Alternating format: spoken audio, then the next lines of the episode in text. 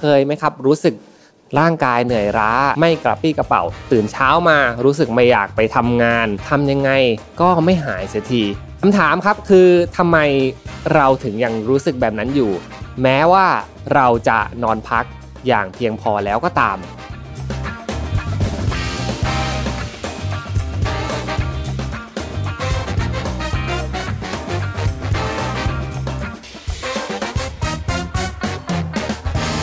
ได้เวลาพัฒนาทักษะใหม่ให้ประเทศไทย Mission to the Moon Reskill Thailand ต่อยอดความเชี่ยวชาญด้านสื่อออนไลน์ที่เข้าใจคนทำงาน สู่การเป็นผู้นำในการพัฒนาทักษะใหม่ กับ Mission Academy คอร์สพิเศษ โดยรวิทย์หานอุตสาหะอ้ำสุภกร และทีมงาน Mission to the Moon Media เตรียมรับชมการถ่ายทอดสด เปิดตัวโปรเจกต์ใหม่ ฟรี วันเสาร์ที่ 26 กุมภาพันธ์ 2022 เวลาหนึ่งทุ่มเป็นต้นไป ผ่านช่องทาง Facebook และ YouTube ติดตามรายละเอียดเพิ่มเติมได้ที่ mission to the moon co สวัสดีครับ พบกับรายการ Remaster อยู่กับผมอ้ำสุภกรอีกเช่นเคยครับ วันนี้มีเรื่องราวน่าสนใจมาแชร์ให้ผู้ฟังได้ฟังอีกเช่นเคยครับ วันนี้ผมเอาเนื้อหามาจากเท็นะครับ ซึ่งเป็น TEDx Atlanta นะครับ โดย เนื้อหาเรื่องนี้นะครับชื่อว่า The Real Reason Why We Are Tried and What to Do About It โดยคุณแซนด้าดอลตันสมิธนะครับซึ่งเธอเป็นแพทย์อายุรกรรมนะครับนักเขียนและวิทยากรผู้เชี่ยวชาญ ด้านการพัฒนา wellness well-being หรือสุขภาพกายสุขภาพจิตนั่นเองครับก่อนอื่นนะครับต้องขอถามทุกท่านแบบนี้ครับว่าเคยไหมครับ รู้สึกร่างกายเหนื่อยล้านะครับ รู้สึกไม่กระปี้กระเป๋า ตื่นเช้ามา รู้สึกไม่อยากไปทำงาน รู้สึกว่าทำยังไงก็ไม่หายเสียที ไม่ว่าจะนอนนะครับมากขึ้นจาก 6 ชั่วโมงเป็น 8 ชั่วโมง จาก 8 เป็น 10 ก็ยังรู้สึกว่าร่างกายไม่พร้อมที่จะไปรับอินพุตอะไรเพิ่มเติมเข้ามาคำถามครับคือทำไมเราถึงยังรู้สึกแบบนั้นอยู่ แม้ว่าเราจะนอนพักอย่างเพียงพอแล้วก็ตาม และคุณซันด้านะครับได้บอกถึงสาเหตุของการพักผ่อน ว่าทำไมเราถึงยังเหนื่อยล้าอยู่นะครับทำไมเราถึงยังไม่หายจากอาการที่รู้สึกเหนื่อยหน่าย เมื่อยล้าและคิดอะไรไม่ออกหัวตื้อหัวตึบกันไปนะครับเขาบอกว่าส่วนมากคนเรามักจะเข้าใจผิดครับว่าการนอนกับการพักผ่อนเป็นเรื่องเดียวกัน จริง ๆ แล้วการพักผ่อนนะครับมีหลายมิติมากกว่านั้น ซึ่งการนอนอาจจะเป็นแค่ สับเซตของเรื่องราวตรงนี้นะครับซึ่งวันนี้นะครับผมจะมาอธิบายเรื่องของการพักผ่อน ซึ่งถูกแบ่งออกเป็น 7 ประเภทด้วยกันน่าสนใจมากๆเลยนะครับซึ่งการแบ่งออกเป็น 7 ประเภทนี้ เราอาจจะนึกไม่ออกหรอกว่าเอ๊ะมันถูกแบ่งเป็นอะไรบ้าง เราก็แค่คิดว่าถ้าเหนื่อยก็นอนพักก็หาย ซึ่งมันไม่ได้ถูกแก้ที่ต้นเหตุเพราะฉะนั้นวันนี้เรามารู้จักกับการพักผ่อน 7 ประเภทที่คนทำงานต้องการกันครับ ข้อที่1นนะครับคือการพักผ่อนทางกายภาพหรือ physical rest นะครับผมกำลังพูดถึงการพักผ่อนที่ช่วยเสริมสร้างให้สภาพร่างกายนะครับ กลับมามีชีวิตชีวามากขึ้น กลับมาได้ recover หรือว่าฟื้นฟูพลังงานในส่วนนี้เพิ่มเติมเข้าไปนะครับ นั่นก็หมายความว่าการนอนนะครับการยืดเหยียดกล้ามเนื้อจะอยู่ในกลุ่มของการพักผ่อนทางกายภาพนั่นเอง ถ้าหากว่าเราเคยออกกำลังกายนะครับ ผมเชื่อว่าทุกท่านน่าจะเคยออกกำลังกายกัน ก็น่าจะต้องมีช่วงเวลาที่ให้เรานะครับได้พักผ่อนให้กล้ามเนื้อนะครับ มันกลับมาสร้างตัวสร้างพลังงานใหม่ แล้วค่อยออกกำลังกายซ้ำอีกรอบหนึ่งเพื่อให้มันสามารถมีมัดกล้ามที่แข็งแรงมากยิ่งขึ้น การพักผ่อนก็เป็นเช่นนั้นเหมือนกันนะครับ เมื่อเราใช้พลังงานของร่างกายและสมองอย่างหนักแล้วนะครับ เราก็จำเป็นต้องพักผ่อนให้ถูกวิธี การพักผ่อนแบบนี้นะครับช่วยเสริมสร้างให้ร่างกายของเราสามารถตื่นขึ้นมาสดชื่นได้ และที่สำคัญครับมันคือการตอบโจทย์กลับไปครั้งหนึ่งว่าทำไมเราถึงต้องออกกำลังกายบ่อยๆ เพื่อให้ร่างกายของเราสามารถฟื้นฟูตัวเองได้กลับมาให้ดียิ่งขึ้น เพราะจริง ๆ แล้วครับการพักผ่อนทางกายภาพคือความจำของสมองนะครับว่าเราจะสามารถ recover หรือว่าฟื้นฟูตัวเองได้รวดเร็วมากน้อยแค่ไหน และอีกประโยชน์หนึ่งของการพักผ่อนทางกายภาพนะครับนั่นก็คือการที่ เลือดของเรานะครับได้สูบฉีดหมุนเวียน และทำให้เรารู้สึกกระปรี้กระเป๋าในการใช้ชีวิตอีกครั้งหนึ่งครับ2นะครับการพักผ่อนทางจิตใจ เคยไหมครับ เคยมีเพื่อนหรือแม้แต่ตัวคุณเองก็ได้ครับ ที่ต้องตื่นมาทุกวันเพื่อรับประทานกาแฟนะครับ ดื่มกาแฟ ถ้าวันไหนนะครับร้านปิดไม่ได้ดื่มกาแฟลืมบ้างอะไรบ้างนะครับ เราจะรู้สึกว่าสมองมัน ตึบนะครับมันคิดอะไรไม่ออกเลย มันต้องการให้น้ำมันแห่งความคิดอย่างกาแฟเนี่ยเข้ามาหล่อเลี้ยงในสมอง ซึ่งในความเป็นจริงนะครับ กาแฟเป็นส่วนหนึ่งเท่านั้นที่จะทำให้เราสามารถคิดอะไรออก แต่การพักผ่อนในเชิงจิตใจตั้งหากที่เป็นพระเอกของเรื่องนี้ครับ สมองของเรานะครับจะมีความจำเรื่องของการพักผ่อนอยู่เสมอ ซึ่งกาแฟนะครับก็อาจจะเป็นตัวช่วยในด้านของการพัฒนาในเรื่องของจิตใจ ถ้าหากว่าเรารับมันไปทุกวันทุกวันนะครับมันคือความเคยชินว่า สิ่งนี้คือจุดพักของเรา และเราได้ดื่มมันเพื่อที่จะฟื้นฟูกลับมามีชีวิตชีวาอีกครั้ง ในเชิงคาเฟอีนก็อาจจะเป็นส่วนหนึ่งนะครับ แต่ในเชิงสภาพจิตใจก็เป็นส่วนหนึ่ง สิ่งที่พอจะช่วยได้นะครับให้เราไม่รู้สึกหงุดหงิดงุนง่านกับภาวะที่เราไม่ได้รับกาแฟไม่ได้รับการ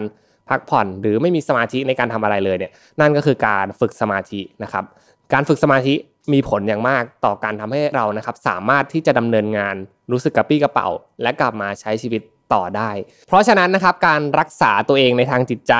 เราอาจจะต้องโฟกัสไปที่การกำหนดเวลาพักให้กับตัวเองมากขึ้นนะครับ ฝึกทำสมาธิทำจิตใจให้สามารถมีสติสัมปชัญญะมากยิ่งขึ้นครับ เพื่อให้เรานะครับสามารถกำหนด สิ่งที่เกิดขึ้นในหัวของเรา ไม่ให้มันรู้สึกร้อนเกินไปนะครับ ไม่ให้รู้สึกว่าคิดมากเกินไป จนทำให้คิดอะไรไม่ออก เพราะฉะนั้นการพักผ่อนทางด้านจิตใจก็มีผลอย่างมาก และสอดคล้องกับการพักผ่อนเชิงกายภาพข้อที่ 1 ด้วยครับ ข้อที่3นะครับคือการพักผ่อนทางประสาทสัมผัส เคยไหมครับทุกคนน่าจะเคยกันอยู่แล้วครับ คือ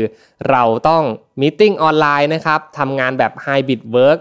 ประชุมก็เดี๋ยวนี้เจอกันที่หน้าจอนะครับซูมคุยกัน แล้วก็อาจจะต้องนั่งอยู่ตรงนั้นอะเป็นระยะเวลายาวนานมาก ซึ่งถ้าใครต้องทำงานออนไลน์กันอยู่นะ ตอนนี้คงมีปัญหาทางสุขภาพจิตกันไม่มากก็น้อยครับ ผมเองก็เจอภาวะแบบนี้เช่นกันครับ เมื่อเราต้องประชุมออนไลน์นะครับหรือว่าต้องไถโซเชียลมีเดียเพื่อดูข่าวสารบ้านเมืองอะไรตลอดเวลาเนี่ยเราจะมีภาวะทางอาการเหนื่อยล้าแบบบอกไม่ถูก ซึ่งหมดแรงแน่นอนครับ เมื่อหมดวันไปคิดอะไรไม่ออก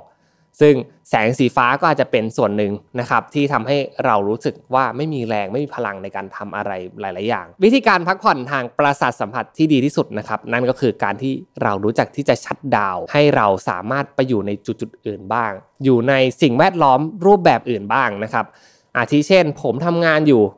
ในตอนเที่ยงนะครับ ผมอาจจะต้อง move ตัวเองไปนั่งที่จุดอื่น บริเวณสวนในบ้านก็ได้นะครับ หรือออกไปรับประทานอาหารด้านนอกบ้างก็ได้ เปลี่ยนบรรยากาศนะครับ ชัดดาวตัวเองจากโลกโซเชียลมีเดียจากแสงสีฟ้าดูบ้าง เพื่อให้เราได้พักผ่อนทางประสาทสัมผัส ให้เราได้รับกับแสงแดดสายลม และภาวะอื่นๆ ดูบ้าง จริง ๆ แล้วนะครับ การพักผ่อนแบบนี้แค่ระยะเวลาเพียง 30 นาทีหรือ 1 ชั่วโมงต่อวัน มีผลทำให้เราสุขภาพจิตดี และไม่หงุดหงิดง่ายอย่างน่าอัศจรรย์เลย ยังไงลองดูนะครับ ถ้าเกิดว่าทำ social detox ได้ สามารถ move ออกจากจุดที่เป็นแสงสีฟ้า โลกโซเชียลมีเดียโลกออนไลน์ที่เรากำลังอยู่กันเนี่ยมันจะช่วยส่งผลในระยะยาวให้คุณไม่เครียดจนเกินไป และพักผ่อนได้อย่างเต็มประสิทธิภาพมากที่สุดครับ ข้อที่ 4 ครับ การพักผ่อนอย่างสร้างสรรค์ ใช่แล้วครับ ผมกำลังพูดถึงการพักผ่อนที่เกิดประโยชน์ทำให้คุณรู้สึกอบอุ่น อบอวลในหัวใจ การพักผ่อนประเภทนี้นะครับ คือการที่คุณสวิชตัวเอง จากสิ่งที่อาจจะเป็นงาน อาจจะเป็น สิ่งที่ต้องทำณวันนี้ปัจจุบัน แต่ขอนิดนึงครับแบ่งเวลาออกมาสัก 1-2 ชั่วโมงต่อวัน ได้สร้างช่วงเวลาแห่งการพักผ่อนที่มีความสร้างสรรค์ คุณชอบทำอะไรบ้างครับ ชอบอ่านหนังสือไหมนะครับหรือชอบที่จะวาดรูป หรือแม้แต่การจดบันทึก ผมคิดว่าช่วงเวลานี้ก็เป็นช่วงเวลาสำคัญที่เราละเลยไม่ได้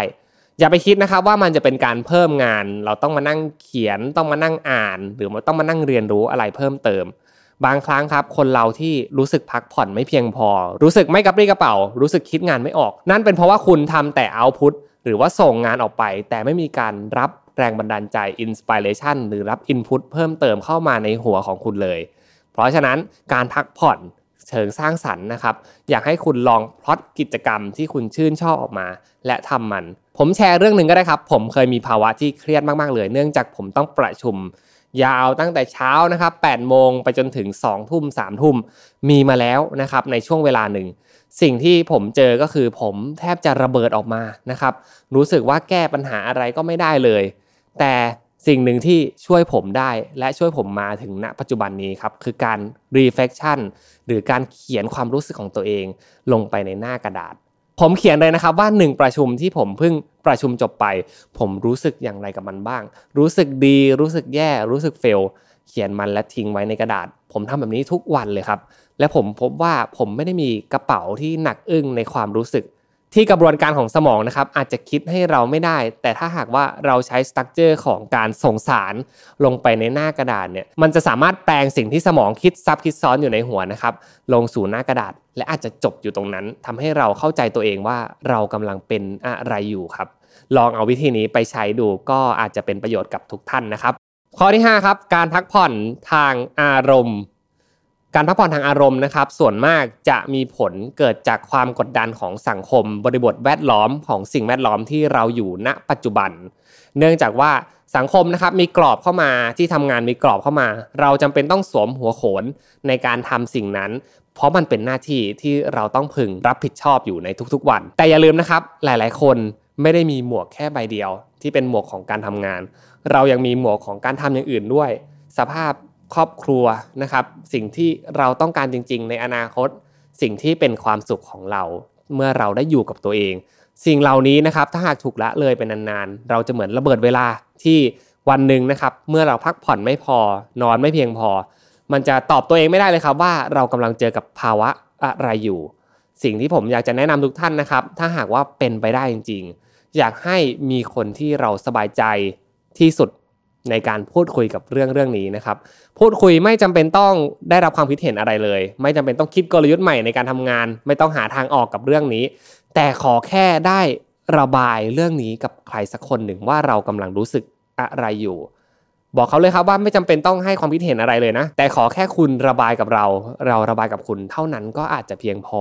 ต่อการพักผ่อนทางด้านอารมณ์แล้วนะครับ เราต้องมีการปลดปล่อยสิ่งเหล่านี้ออกไปดูบ้างมิเช่นนั้นนะครับมันจะเป็นเหมือน ตะกอนที่ขังอยู่ในหัวใจของเราเป็นระยะเวลายาวนาน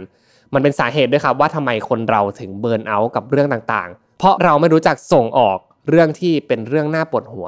หรือบางครั้งนะครับ เราไม่คิดจะทำอะไรกับมันเลยด้วยซ้ำและเราก็มานั่งโทษตัวเองว่าทำไมเราถึงเบิร์นเอาท์ทำไมเราถึงคิดงานไม่ออก ในเมื่อวันที่เราสามารถรักษามันได้ หรือสามารถส่งมันออกไปได้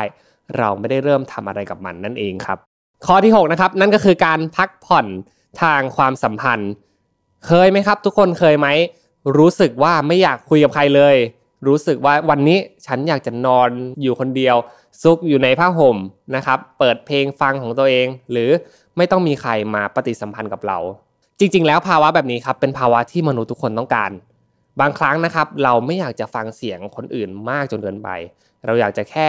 นั่งคุยและพิจารณาอยู่กับตัวเอง หรือแม้แต่นะครับ ปล่อยให้ตัวเองนอนเป็นผักแบบนั้น ก็เป็นช่วงเวลาที่สำคัญเหมือนกัน ผมกำลังพูดถึงการพักผ่อนทางสังคมที่ทุกคนอาจจะละเลยอยู่ เราคงเคยได้ยินคำกล่าวนะครับว่าทุกปัญหาทุกเรื่องราวต่างๆ เราจำเป็นต้องแก้ด้วยตัวเอง เพราะฉะนั้นคนที่ต้องมีสติที่สุดในเรื่องนี้ ในการแก้ปัญหาเรื่องการเบิร์นเอาท์นะครับ การพักผ่อนไม่เพียงพอ หรืออะไรก็ตาม นั่นก็คือตัวเราเองนี่แหละครับ ตัวเราเองสามารถให้เวลากับตัวเอง ในการพิจารณาเรื่องนี้มากน้อยแค่ไหน การพักผ่อนทางสังคมเป็นสิ่งสำคัญมาก เพื่อที่จะย้ายตัวเองเข้าไปอยู่ในแซงจูรี่หรือว่าวิหารส่วนตัวของเรา ผมใช้คำนี้เลยก็ได้ครับ และเข้าไปพักนะครับ และพิจารณากับตัวเองว่าเฮ้ยจริง ๆ แล้ว เราขอแค่หยุดจากสังคมแป๊บหนึ่งแล้วลองถามใจตัวเองดูว่า เราต้องการอะไรกับเรื่องนี้จริง ๆ ลองทำแบบนี้ดูนะครับอาจจะใช้ช่วงเวลาที่เป็นวันเสาร์อาทิตย์ก็ได้ สักช่วงเวลาหนึ่ง ปิดทุกอย่างเลยอยู่กับตัวเอง หรือแม้แต่ความสัมพันธ์รอบตัวนะครับ บางครั้งก็อาจจะไม่จำเป็นที่จะต้องขอคำแนะนำจากใคร แต่ขอฟังเสียงหัวใจตัวเองให้มากที่สุดก็พอแล้วครับ และข้อสุดท้ายนะครับ นั่นก็คือการพักผ่อนทางจิตวิญญาณ เรื่องนี้อาจจะดูเป็นเรื่องนามประธรรมสักนิดนึงนะครับ อยากให้ทุกท่านตั้งใจฟัง บางครั้งนะครับ พวกเราโฟกัสกันไปที่ความก้าวหน้ากันมากพอสมควร และอาจจะมากจนเราไม่รู้ตัวด้วยซ้ำซึ่งมันเป็นสิ่งที่ดีนะครับ การที่เราได้เฝ้าฝันถึงความสำเร็จที่เกิดขึ้นในอนาคต ความฝันที่เรารออยู่ สิ่งที่เราคาดหวังในการที่เราตั้งใจทำอะไรสักอย่างหนึ่งแต่หลายคนวิ่งสุดแรงนะครับ ใส่เต็มเพลสของตัวเอง